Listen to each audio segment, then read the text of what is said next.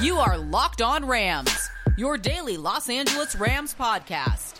Part of the Locked On Podcast Network, your team every day. Rams Nation, what is going on? Welcome back. It is your boy, your host, as always, Sosa Kermendias. I'm a fantasy analyst at Pro Football Focus and your host here at the Locked On Rams podcast, your number one daily podcast covering the Los Angeles Rams and part of the Locked On Podcast Network.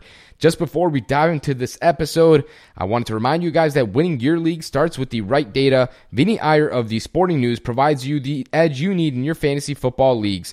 Locked On Fantasy Football is a daily podcast all year round, so your fantasy team never fails. Subscribe to the Locked On Fantasy Podcast wherever you get your podcasts. Welcome back to another episode here at the Locked On Rams podcast.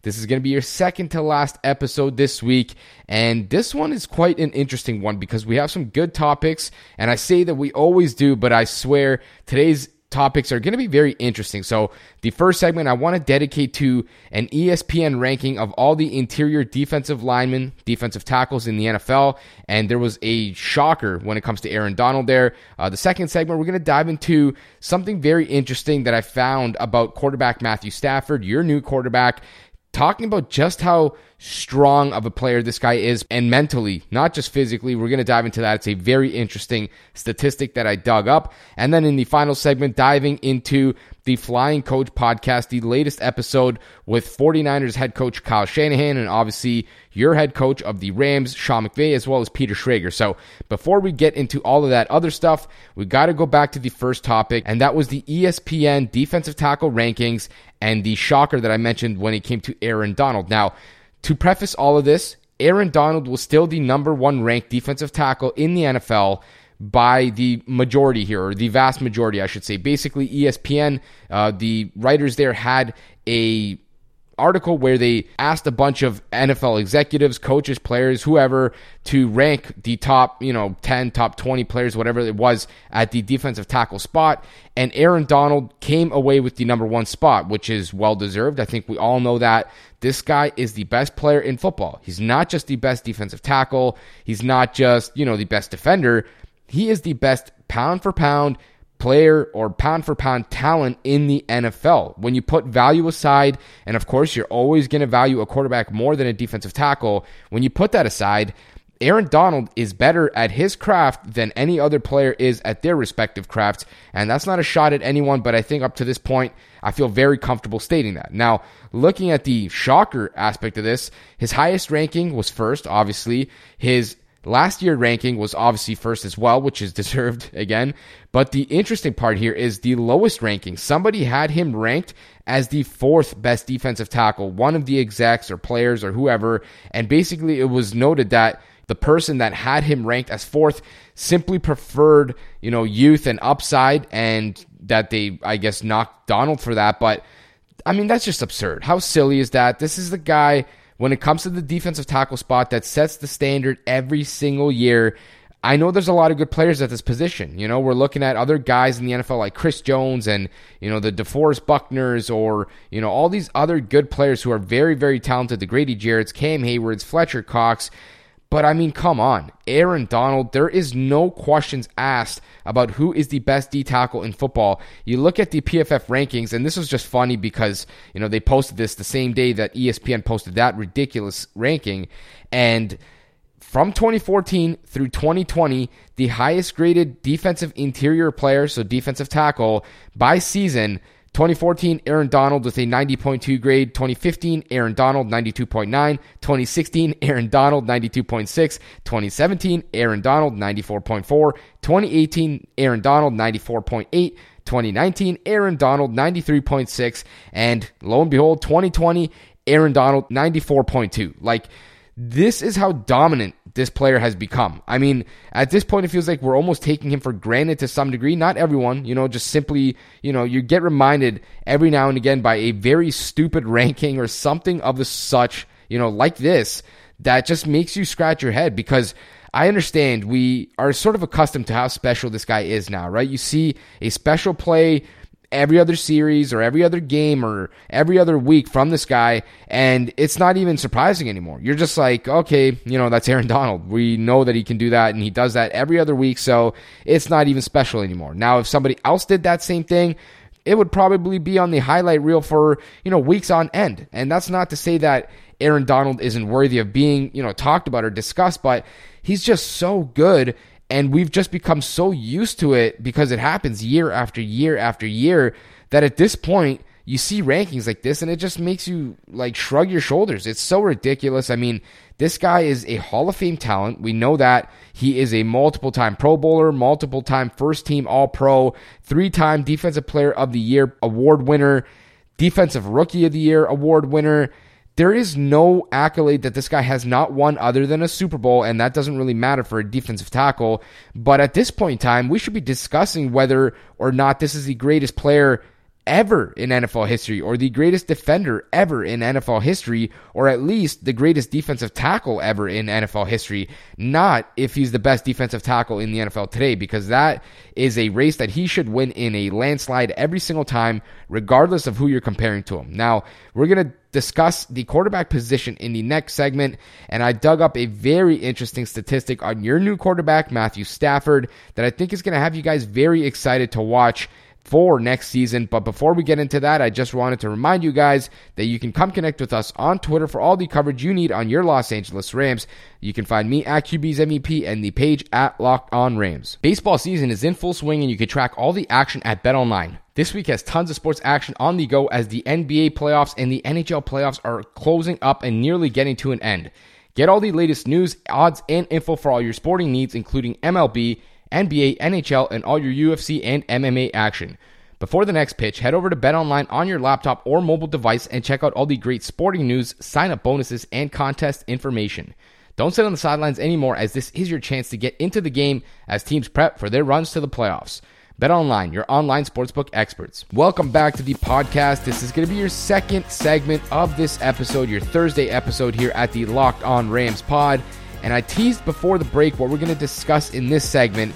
And so I initially planned to talk about something a little bit different. It was going to be a sort of debate-style topic between whether or not Matthew Stafford could win the MVP award this season or not. But I want to pivot last second here because a person that I work with at PFF dug up a very interesting statistic here. And, I mean, PFF is the best for this because they just find all kinds of interesting statistics and crazy stuff that I feel like nobody really knows how to quantify or that we don't even think about to, you know, actually look at. But basically what this chart is here, my friend here dug up a quarterback's three-play average after getting hit compared to their season average. And so, you know, this is based off the expected points added per play statistic, which is an in-depth statistic, basically, you know, comparing the outcome of a play versus the expected outcome of said play. So, you know, it's a very in-depth sort of statistic that takes into account a lot of different things. And so you look at this chart, and it's obviously, you guys can't see it, but I'm going to have to explain it to you. The players are listed. You know, you got a lot of players on this list, a lot of good quarterbacks, but the very first player, the number one player, is Matthew Stafford, and he has the biggest value that's a positive here. And so let me explain what that means. Basically, you know, he comes in at just a tick under 0.4 expected points added per play on the three-play average after he gets hit on any given snap in the NFL when compared to his season average. So that means after he's hit, you know, the next three plays, these numbers are accumulated by way of how they perform over those three plays after getting hit. And then we look at how did they perform? You know, did they perform worse after getting hit? Did they perform better after getting hit? Is there no difference? You see some guys like Carson Wentz, for example, there's pretty much no difference. You see somebody like Nick Foles or Russell Wilson, there is a very, very big difference in the negative in terms of actually being worse after getting hit.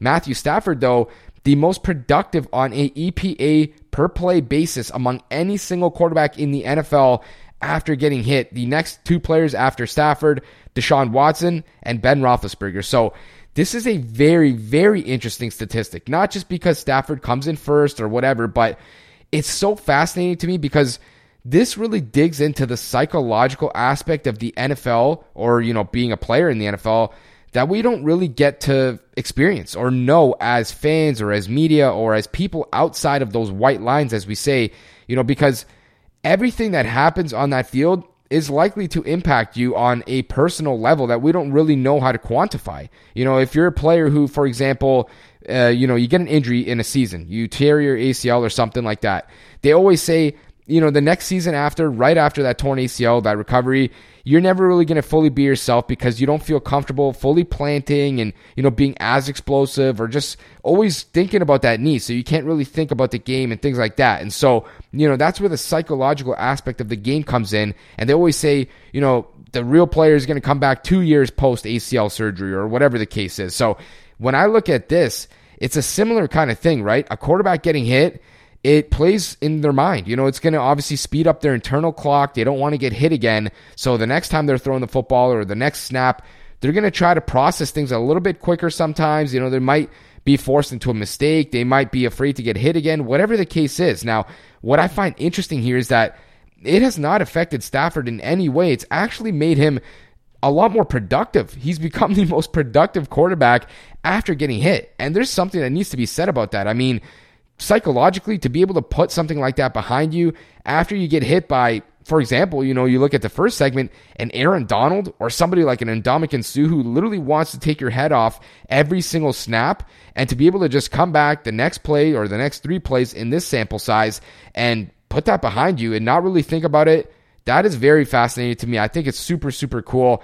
And to know that a guy like Matthew Stafford is ultimately going to come back and really try to punish the defense for, you know, laying a lick on him, I think that's incredible, because when you compare him to Jared Goff, Goff actually was one of the higher quarterbacks. He wasn't in the top 5 or 6, but he was one of the players with only a negative 0.1 correlation there versus Stafford, who, again, is the number 1 ranked quarterback. So not a huge difference in between those two players, but that was always something that I felt like Jared Goff left a little bit on the table because, you know, when he made a mistake or when he got in his own head, it felt like he never really did a great job, you know, bouncing back or coming out of that, right? It was like, you know, you see the first series or the first 2 series of a game, and however Jared Goff performed in those first 2 series, more or less, you know, 99% of the time, that is who you were going to get for the rest of the game. It felt like a very Jekyll and Hyde type of scenario where, you know, one game, this is a guy who looks like a Pro Bowler in those first 2 series and he plays like that throughout the rest of the game.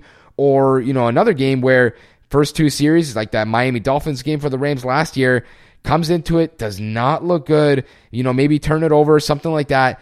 And then somehow he gets in his own head, and you get that kind of performance throughout the rest of the game. It's never like a roller coaster type of thing where, you know, it might be a bad quarter or a bad series, and then 3 series are good, and then 2 are bad. Or it's not like that Carson Wentz sort of, you know, roller coaster where you really have absolutely no clue what you're getting on a snap to snap or, you know, series to series basis. Versus Stafford here, I think it's a lot more fascinating because, you know, this is a guy who I think can make a mistake or, you know, like this chart says here, can get hit or can have a bad series and then put it right behind him, you know, refocus, materialize, re-internalize, and get back to trying to play the best ball that he can. And the next snap, it might be, you know, one snap, it might be a sack. The next one might be a 47-yard completion down the field, which is super, super cool to me. It's very fascinating to see. And ultimately, I mean, Stafford is in pretty good company here. You look at Deshaun Watson, you know, there's obviously all these off-the-field questions and that stuff we're not going to comment on. But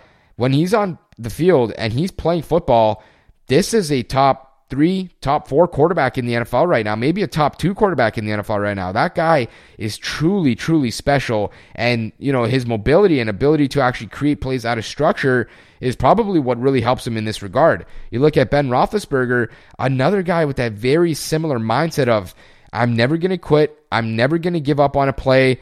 And I can really put whatever I just did behind me and continue to move forward and try to salvage of whatever's left, you know, in this series or in this game or play even. So, you know, I look at Matthew Stafford in that same mold, and I think that's going to be one of the areas that I'm going to focus on this season, trying to really get a good grasp of the difference of, you know, Stafford and Goff and those little things. The responses in how can I rebound after I make a mistake? Am I going to rebound, or am I going to compound that with more bad mistakes and just ultimately put together a very bad game? Or how am I going to perform in clutch scenarios? And you look at Matthew Stafford, and I can't recall what the statistic is now, but I think it was like the most game-winning drives within 2 minutes or less in a quarter or something like that. I think Matthew Stafford is either tied for first or has the most comeback wins all time. And I know that, if you're playing on a good team, you're not going to have that many opportunities to do that, versus if you're playing on a bad team, you're going to have more opportunities to do so. That's still a very impressive thing. And I think that just really comes back to the aspect here. This is a guy who can perform in the clutch, who can perform after he makes mistakes, and who can perform after he gets hit. That really takes you into the mind of Matthew Stafford, I feel like, where you really begin to realize this guy does not let things bother him. I mean, he can put it behind him. He can continue to perform. And when you look at all these different areas that he excels in, in these high pressure scenarios and things like that, it really does a good job, I think, of describing who this guy is as a player, and that he brings a lot more to the table than just a strong arm, like a lot of people suggest, or, when they look at the quarterback wins and suggest this guy's not a good player because Detroit never won many games. He never won playoff games, but I tend to think this is his shot to really, really stake his claim as one of the elite quarterbacks in football, and there's probably no better coach than Sean McVay to help you do that. But that is going to do it for this segment. In the final segment, we're going to continue the Sean McVay talk, except we're going to pivot it to the Flying Coach podcast with Sean McVay as well as Peter Schrager and dive into their newest episode, which just got released yesterday. And while we've got you here at the Locked On Rams podcast, make sure to come back to us tomorrow when we host our Mailbag Friday episode. The fitness industry is incredibly confusing and oversaturated with BS. I'd like to think that my word holds a lot of weight, as I've lost 155 pounds over the last 2.5 years. Throughout that time, I was looking for the best protein bar, the best protein company, and finally found one called the Built Bar. I'm telling you guys, there is nothing quite like it. They have so many delicious flavors. They're also super delicious. They're healthy. They're low in calories, low in sugar. They have 19 grams of protein per bar. They're high in fiber. And they even work for you on a keto diet. And the texture is unlike any other protein bar I've ever tried. You even get a free cooler with your purchase while the supplies last. All you have to do is just go to BuiltBar.com and use the promo code LOCK15 and you'll get 15% off your next order. Today on the Locked On Today podcast, why does one NFL playmaker want out of New England? Get more of the sports news you need in less time with the Locked On Today podcast. Follow the Locked On Today podcast on the Odyssey app or wherever you get your podcasts. Welcome back to the final segment here of your Thursday episode of the Locked On Rams podcast. I am your host, Sosa Kermendias, and we're going to dive into the final topic here, and that is the Flying Coach podcast. So if you haven't heard by now, Peter Schrager, the GMFB announcer or host, however you want to reference it, sideline reporter for Fox, he and head coach Sean McVay host a podcast together on The Ringer. They're doing 10 episodes. It's like a little special, basically, I guess you could call it. And they're bringing a lot of different NFL coaches on and media members and things like that. So it's very, very cool because they're taking you behind the scenes and giving us a, listen to how it really feels to be either a journalist like Peter or a head coach like Sean or a head coach like all the other head coaches that they brought on, the Matt LaFleurs, the Zach Taylors, and most recently, yesterday's episode, which I just listened to, Kyle Shanahan, the head coach of the San Francisco 49ers. And this was a super fascinating episode because there were two things that I really took away from this one that I felt like we don't really get to see as fans. And so the first one is they talked about all being in Cabo at the exact same time while the Rams were trying to make that trade, or not trying to, did secure that trade for Matthew Stafford. If you guys recall, Sean McVay was in Cabo at the time. Matthew Stafford was in Cabo at the time. And now we find out that Kyle Shanahan was also in Cabo at the time. And so I don't know if this is just some sort of insane coincidence or, if it's kind of a expected thing for NFL head coaches and NFL people to go to Cabo after the season. I'm not 100% certain, but it was funny because they were discussing how, Kyle Shanahan was trying to make a play for Matthew Stafford as well. We knew that the 49ers were involved too, and he was getting texts from someone that he's, close with in the NFL, and they were saying basically like, if you want Stafford, you better go, do something right now because things are heating up with the Rams. And, he got news from someone else that said, if this deal is done, it's going to be done tomorrow. Don't worry about it. Don't stress about it. And he said, basically, he shut his phone off because he believed that person. And he asked his wife, let's go out for dinner. It was like 7 p.m. or something at night. And, they went out for dinner thinking tomorrow the trade was maybe going to happen, or he was going to have a chance to, you know, do something about it, maybe up his offer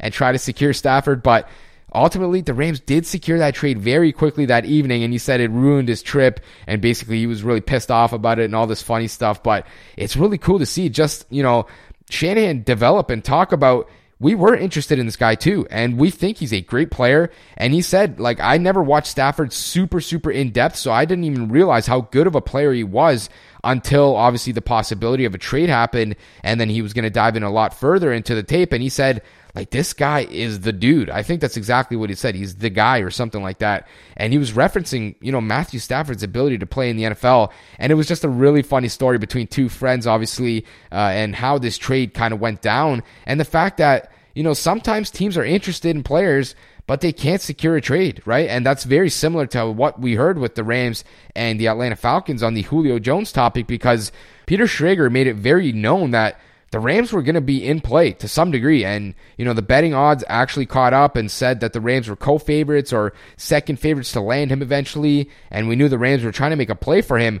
But this topic on this podcast was also very interesting because, you know, Kyle Shanahan brought it up and said, I remember when Julio Jones was put on the block basically to be traded, he said, you know, we didn't really necessarily want to go after Julio more or less because we knew the risks involved with trading all these future picks and using all this future salary cap, and ultimately it could always come back to bite you.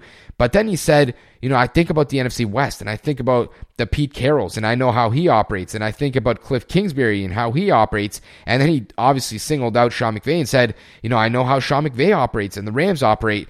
And basically that he was fearful that somebody else in the NFC West was going to make a play to go get Julio Jones.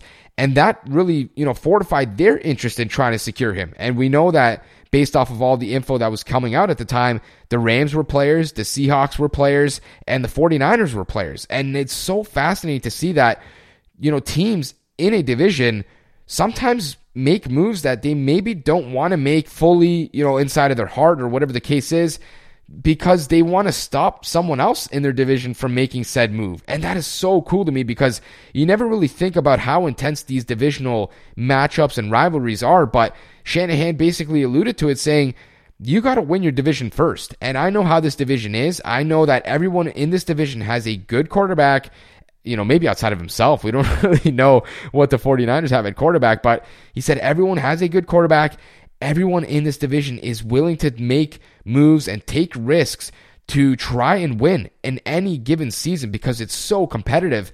And that in and of itself, you know, forces these teams in the NFC West to be a little bit more daring, a little bit more risky, because they want to be able to take these chances to, you know, best each other. And ultimately, your best way to get into the playoffs is always to win your own division. But outside of that, you still want to try and get in, even if you can't win your division, and you have 6 divisional games every year. So those should be your focus. And so it was just super, super cool to hear, you know, two good friends, two coaches, two rivals, basically, I guess now, chop it up and talk about these interesting features behind the closed doors that we don't really get to hear when it comes to things like trades or how a team might approach certain things. And there was so much more in the podcast that was really interesting. We heard Kyle Shanahan mention that, you know, initially the 49ers were not his first choice on paper. He talked about how the roster was very bare and they had major quarterback issues, and, you know, they had some other things going on there where he was questioning whether this was a job that he was going to be willing to take. And ultimately, you know, he took it, but